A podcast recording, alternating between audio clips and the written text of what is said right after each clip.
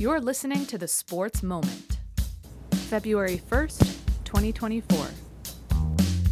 Part of the Sports Moments and Memories with Craig Olson podcast. Be sure to like and subscribe so you never miss a sports moment.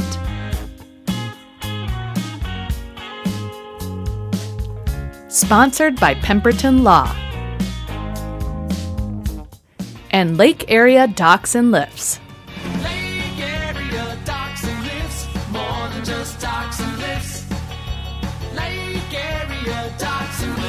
Hey, welcome to the podcast. And uh, Jana Grunwald's going to have to wait a couple more days before taking over as the all time scoring leader for the Lady Spartans in the history of the program. She went into last night's game needing 18 points to tie Pam Letting at 1,006 career points.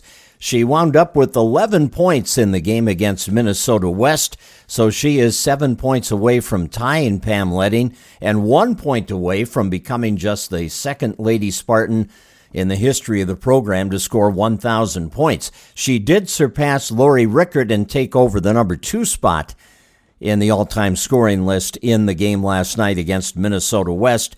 And the Lady Spartans, who won at Minnesota West earlier this year, lost by a score of 64 to 47 in the game at home last night. They ran into a pretty hot uh, Olivia Hyanga, who had 26 points and 20 rebounds to lead Minnesota West to the victory. Spartans' downfall came in the second quarter when they made only two of 16 shots from the floor and were outscored 15 to 4 in that quarter. Minnesota West was able to uh, take a 34 to 20 lead and really uh, never looked back after that. So, good win for Minnesota West, avenging an earlier loss to the Spartans. That also started the second time around in the South Division schedule. Everybody plays home at home in the MCAC South.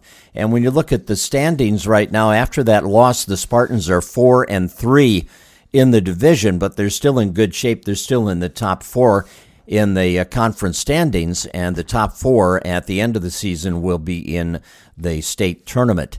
Now, the Spartan men got a win last night. They had won by 20 down in Worthington back on the 3rd of January. Last night wasn't as easy. They led by 18 in the first half and by 15 at halftime, but Minnesota West would not go away. They were down to uh, the last oh, eight minutes or so and within seven points of M State at that time, but the Spartans were able to hold on and get an eight point victory, 71 to 63. Javen Tyndall had 18 to lead the way, and Kamani Steckler just missed a double double. He had 10 rebounds and wound up with nine points. Tyson MacArthur had nine boards, and Belinda Alamati dished out a, a team high five assists. Spartans win the game 71 to 63.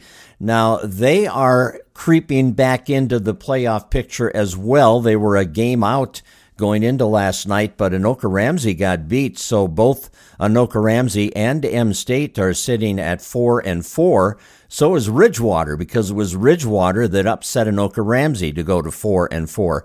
So you've got those three teams at four and four, all tied for the final playoff spot in the MCAC Southern Division. So big games coming up on Saturday at Riverland down in Austin. That's the next action for the Spartan basketball teams. Pemberton Law Firm is one of our sponsors of our podcast. We appreciate their uh, assistance in bringing this to you, and they have offices to assist you in Fergus Falls, Wadena, Detroit Lakes, and Alexandria. And of course, you can Visit them online also at pemlaw.com. Pemberton Law carries a legacy of trustworthy and reputable legal representation dating back to 1883. Well, Wednesday night was a light night with just the Spartan basketball doubleheader at the college. But Tuesday we were talking about the outstanding performance by the Otter Nordic ski team on Tuesday with their second place finishes on both the boys and the girls side at the Central Lakes Conference Championship meet. And we were going to look at that a little more in depth here and look forward to next week's section competition as well. I had a chance to visit with Josh Scharnberg about a number of things, and the girls team had an outstanding performance from their sprint relay team as uh, Cassie Wellman anchored Allie Bradenberg on that team, and that duo placed first by nearly 12 seconds over Brainerd. And I talked to Josh about that victory, and yeah, it was uh, that 12 seconds doesn't sound like a lot, but that's a, a pretty uh, good separation between uh, the champion team and the second place team. Yeah, especially in this sport where usually the the races are close, uh, that is uh, a pretty decent gap between them and Brainerd, and so a lot of kudos to those girls. Um, uh, Allie, Allie was the lead, and Cassie was the anchor. Um, Allie usually prefers a course where where she can double pole and power through it, and um, and Cassie was kind of the hero of the day here. She uh, this course plays to her with the big climbs and striding and running up the hills, and um, but as a team they pulled it together and made it work, and uh, we're just super proud of them and excited for them. And as far as the pursuit team, represented by Este Versteeg and Alexis Wellman, Hannah Scharnberg, Naomi Doomer, Violet McCann, Olivia Swanson, and Aaliyah Mosier, uh, they really had a, a, good day as well. And one of the reasons they've been so successful is they push each other uh, throughout practice.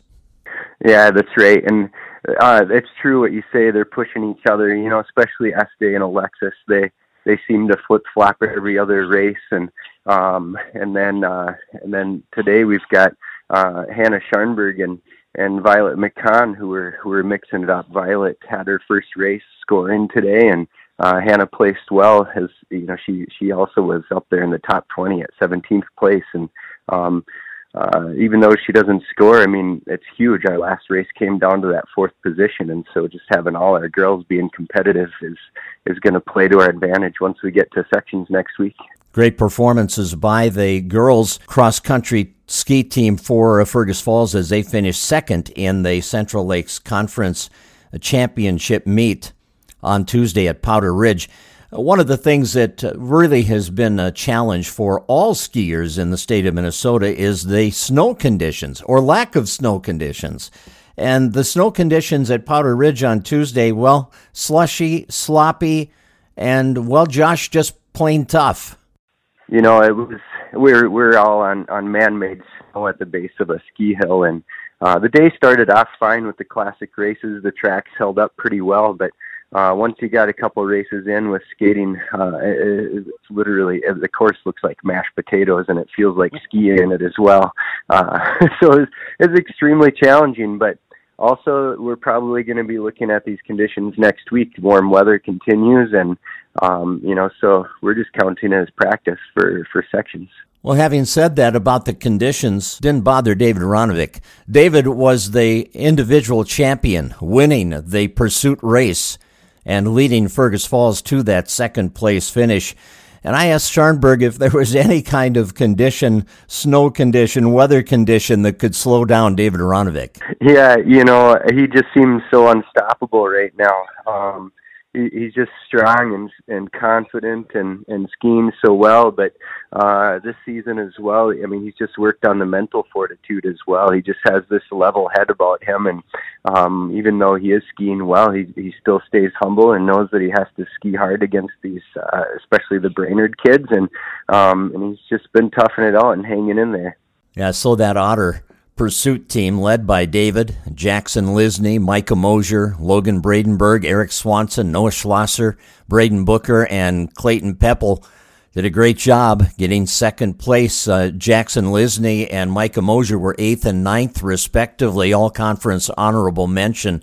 And Logan Braden, Bradenberg barely missed the top 10. He finished 11th. That's all conference honorable mention at large. Now, in the sprint relay event, some confusion. Tommy Erickson anchored for Jaden Miller on that relay team. And uh, Josh said it's a long story, but the boys frustratingly finished in third place after a snafu uh, in the heats, and he explained that to us. A little bit of a mix-up. It really kind of, kind of came down to the the volunteers at the start line, and I'm not talking bad about them. Um, it was just a little bit frustrating, but uh, there was there was a smaller amount of sprint relay teams that entered, and and uh, it was supposed to be um, uh, just one heat of boys skiing, and uh, somehow they left out one of the Brainerd sprint teams. Um, and so, uh, yeah. So, anyways, our boys thought they had second place locked in and backed off a little bit on finishing, and um, and then here the the Brainerd second team just re- raced themselves um, had a really good time, and based off of time, uh, Brainerd took first and second place, uh, knocked our boys into third. So, um, yeah, it's a little bit frustrating, but uh, after a talk with other coaches, we we kind of hashed it out, and uh, they were willing to. I mean, we couldn't do anything about the times, but they were at least willing to give our boys honorable mention. So the Otter Nordic ski team comes off a pair of second place finishes at the Central Lakes Conference Championship meet. They are certainly on top of their game right now. And with that success at Powder Ridge Tuesday, what are the goals heading into next week's section meet on Monday and Wednesday at Giants Ridge in Biwabik? As you can see outside, the snow is pretty much gone, and and uh, we're probably not going to get any more practices in on skis here this week. But um, you know, as they say, it's a little bit cliche, but the money's in the bank. Um, these kids have worked really hard this season, and uh, we'll probably just get a couple of uh, good, strong dryland practices here today or tomorrow and Thursday, and uh, Friday, Saturday, Sunday, we'll kind of we'll back off so we can get some sore muscles to heal, get some food into the kids, some hydration, and um, just uh, get together and talk positive. Probably have a meal together and and uh, plan strategies for Monday. And um, it's gonna it's gonna plant. I don't know. It's just gonna be a really good meet, Craig. Head coach Josh Scharnberg of the Otter Nordic ski team as they get ready for the biggest meet of the year, the meet that qualifies individuals and teams for state at Giants Ridge Monday and Wednesday, the Section 8 Nordic Ski cross country meet. So, looking forward to seeing how the Otters compete in that competition. Want to thank Lake Area Docks and Lifts for being a sponsor of our podcast. They serve you from five different locations in the Lakes region. They had great uh, showings at uh, Fargo Dome and uh, the Minneapolis Convention Center when they had their booth at the boat shows at both of those locations earlier this month in January. Actually, we're in February now. Earlier in January. Now that we've turned the calendar to February, can't you just feel it? We're getting closer. It feels like spring right now, weather wise, but won't be long. You'll be out on the lakes and Lake Area Docks and Lifts can help equip you for that uh, summertime fun.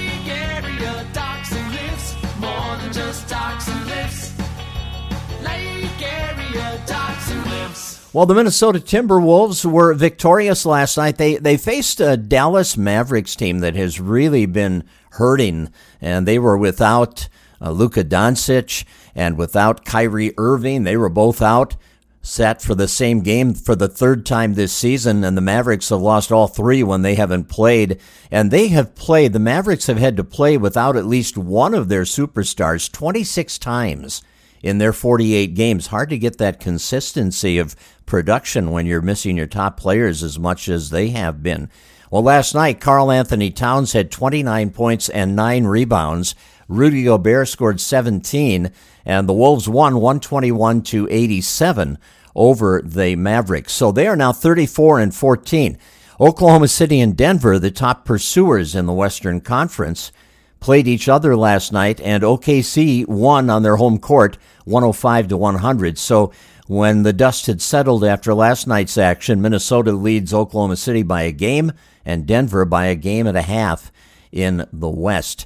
Timberwolves will be in action on Friday. They host Orlando in that game. And Iowa superstar Caitlin Clark added to her growing collection of milestones last night at Northwestern, moving into second place on the NCAA women's all time scoring list during the Hawkeyes' 110 to 74 win.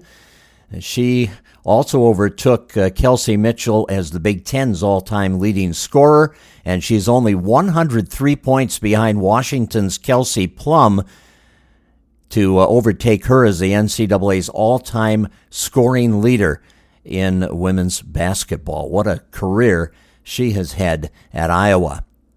Now, the coaching carousel in the NFL continues. The Seahawks have hired Baltimore Ravens defensive coordinator Mike Macdonald as their next head coach. He is receiving a six year contract. And Macdonald, at 36 becomes the NFL's youngest head coach. And that's uh, a, quite a switch from uh, the oldest head coach, Pete Carroll, who he is replacing. Carroll was 72. Macdonald is uh, 36. He is 16 months younger than Jerod Mayo, who was hired by the New England Patriots early uh, in January to succeed Bill Belichick in that position. Well, we thank you for joining us for our podcast on this first day of February. Hope uh, you'll stop back uh, tomorrow. Have a great day. You've been listening to the Sports Moment with Craig Olson, sponsored by Pemberton Law and Lake Area Docks and Lifts. Produced by Sunroom Lab. Music by Blue Red Roses. Subscribe wherever you get your podcasts, and thanks for listening.